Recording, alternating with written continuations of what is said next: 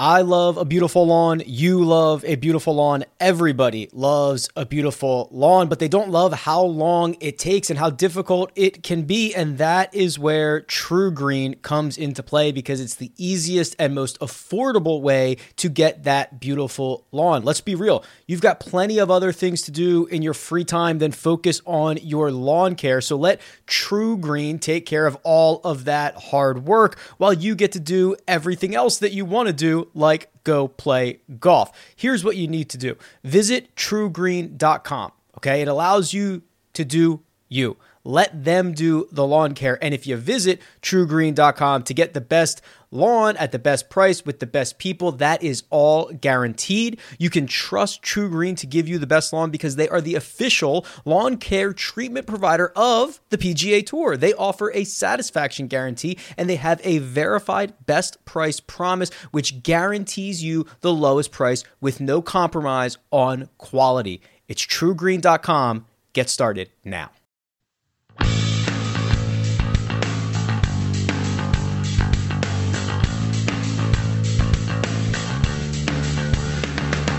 Welcome to the First Cut Podcast. I'm Rick Gehman, and this is your Shriners Round 3 recap preview for rounds four. And we're going lightning style again this evening. And joining me to break it all down, it's Mark Immelman. Mark, there's moving days on Saturday, or oh, there's moving days on the PGA Tour, and then there are moving days at the Shriners, and you better have some birdies in your back pocket. Yeah, it's the same thing as what you would see at a Waste Management Phoenix Open or any of these desert type courses. You know, La Quinta, you know, for the American Express, you've got perfect weather, you've got perfect golf courses, like playing golf in a dome. And you know, when you get to the golf course, it's like, okay, I've got to be at least like five or six under to make some sort of mark on the leaderboard.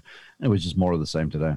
We've got two guys at the top of the leaderboard. They played together on Saturday. They are going to go out again together on Sunday because they are too clear of the rest of the pack. We'll start with Martin Laird, who shoots a 65 on Saturday. He has not won an event on the PGA Tour since 2013, the Valero Texas Open, but he is no stranger, Mark, to hoisting the trophy here in Vegas. He won this event in 2009.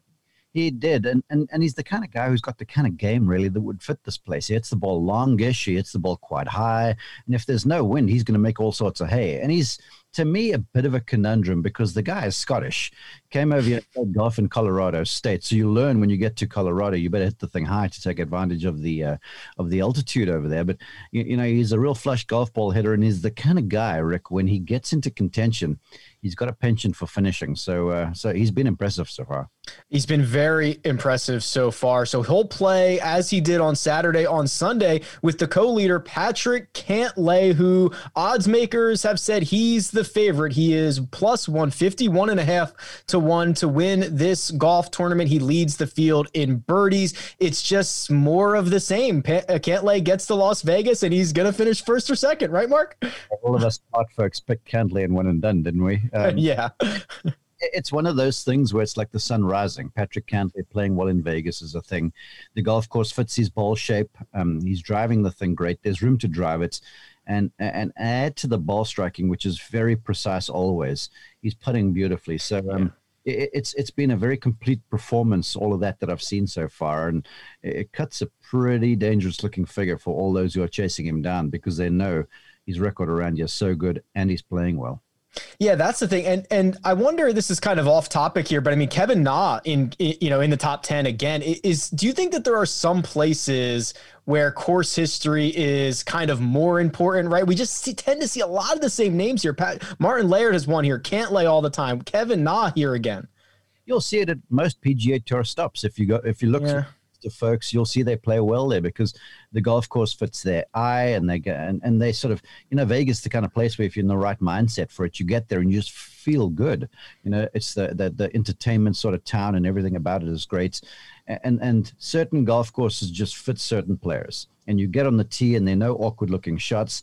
And you know, if I drive the ball this far off the uh, tee, then I'm going to have a full club into the green you give a PGA Tour the ability to swing free and swing full, they're likely to deliver. And and of course, if you've had success at a place, it, it does it leaves that good taste in your mouth. So when you get there, you're like, mm. I know this, I know this place, I know I can play well here, and and there's not many guarantees in golf. But if you have played well at a place, you're like, okay, it's guaranteed that I have played this course well, and that's a pretty big deal for these guys. Yeah, it is. It is impressive. the The most impressive round of the day, the most impressive round of the week thus far, was Matthew Wolff, sixty one on Saturday, and and this is a crazy scorecard, Mark, because he goes out in you know only two under. He makes the turn only two under par, and then he makes three. Uh, uh, excuse me, three eagles on his second nine to finish with a twenty eight for the back and a 61 this was this was special stuff well, three eagles in five holes. No, okay. I mean, we played five holes and six under. That's bananas. And and on the back nine, that's the one cool thing about this golf course because the front side is a little harder. It's a bit more demanding. You're early in the round, and there's stretches of holes like two and three, and then uh, four and five and six that are kind of daunting. Eight's a difficult par three. So the the first side you try and get by two, three under par, and you're in good shape. But from then, this place just opens up. Every par five is reachable. You've got the drivable 15th. Uh, and so anything is likely to happen. And if you're going well, you can really make hay. And we saw Matthew Wolff do that. But to me, the most important thing about this was one of us uh, called this performance in the previous podcast, mate. yeah, he was uh, he was a guy that we mentioned. He was forty five to one uh, last night. He's now five and a half to one. He was just to me. I saw him. He just he just was leaving everything in the throat. Uh, the the game looked close, and it all came together. I mean, he gets sparked by holing out from the fairway on eleven, and then you mentioned it. He's got the two par fives, uh, sixteen. He actually hits. I don't know what he hit an eight iron into sixteen. That is right over the flag. His his 15 foot putt looked like it was good from a foot out. I don't know how it stayed out. This, you know, uh, I, I hate to always say this, but like it almost could have been better. It was crazy. it always is with these guys because even if you shoot a historic round like that, you're like, man, what if or what that? And and is the kind of thing with these guys, and I'm sure he would rue the front nine. But the truth is, he forced himself into contention. He's got a shot at a title tomorrow, and uh, and he's chasing, so he can play more of this freewheeling kind of stuff. I, I like that, and we are we're going to talk more about who's going to win this. But I was actually um, inter- I when he finished like eight hours ago, I thought the lead was going to be maybe even further ahead of him than he is. He's still only two back. He's got a good chance on Sunday.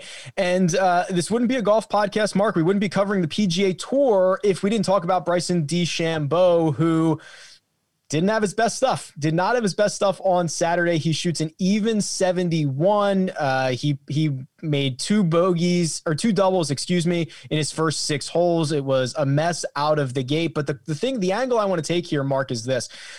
I think Bryson is very much a, a momentum type player. Like when things are going good, they're going really good and he's unstoppable. When he kind of gets into some of these stretches where he doubles number two. He makes bogey on four and five and double. Like it's just sometimes it can go really bad too if if it's not sharp.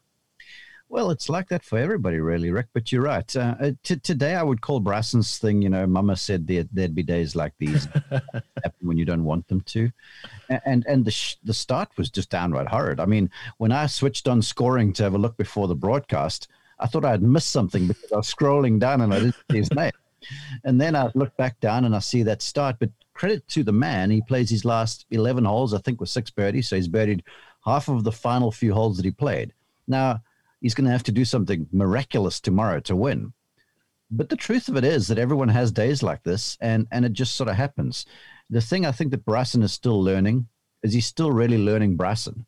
And, and all of us are sort of labeling labeling him too quick, like he's this this guy who's changing the game, and he's this guy that when he gets to driving it well, he's just unstoppable everybody's stoppable. I mean, you, it, I saw a guy with a driver in hand on the first few holes, just fighting a wide right, and all of a sudden that was quickly left.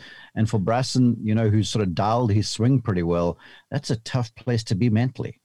And and and this is, I think, where the rubber still needs to meet the road some because, to your point, when he's able to just hit it hard, and they're going where he's wanting, I mean, it's a recipe for success.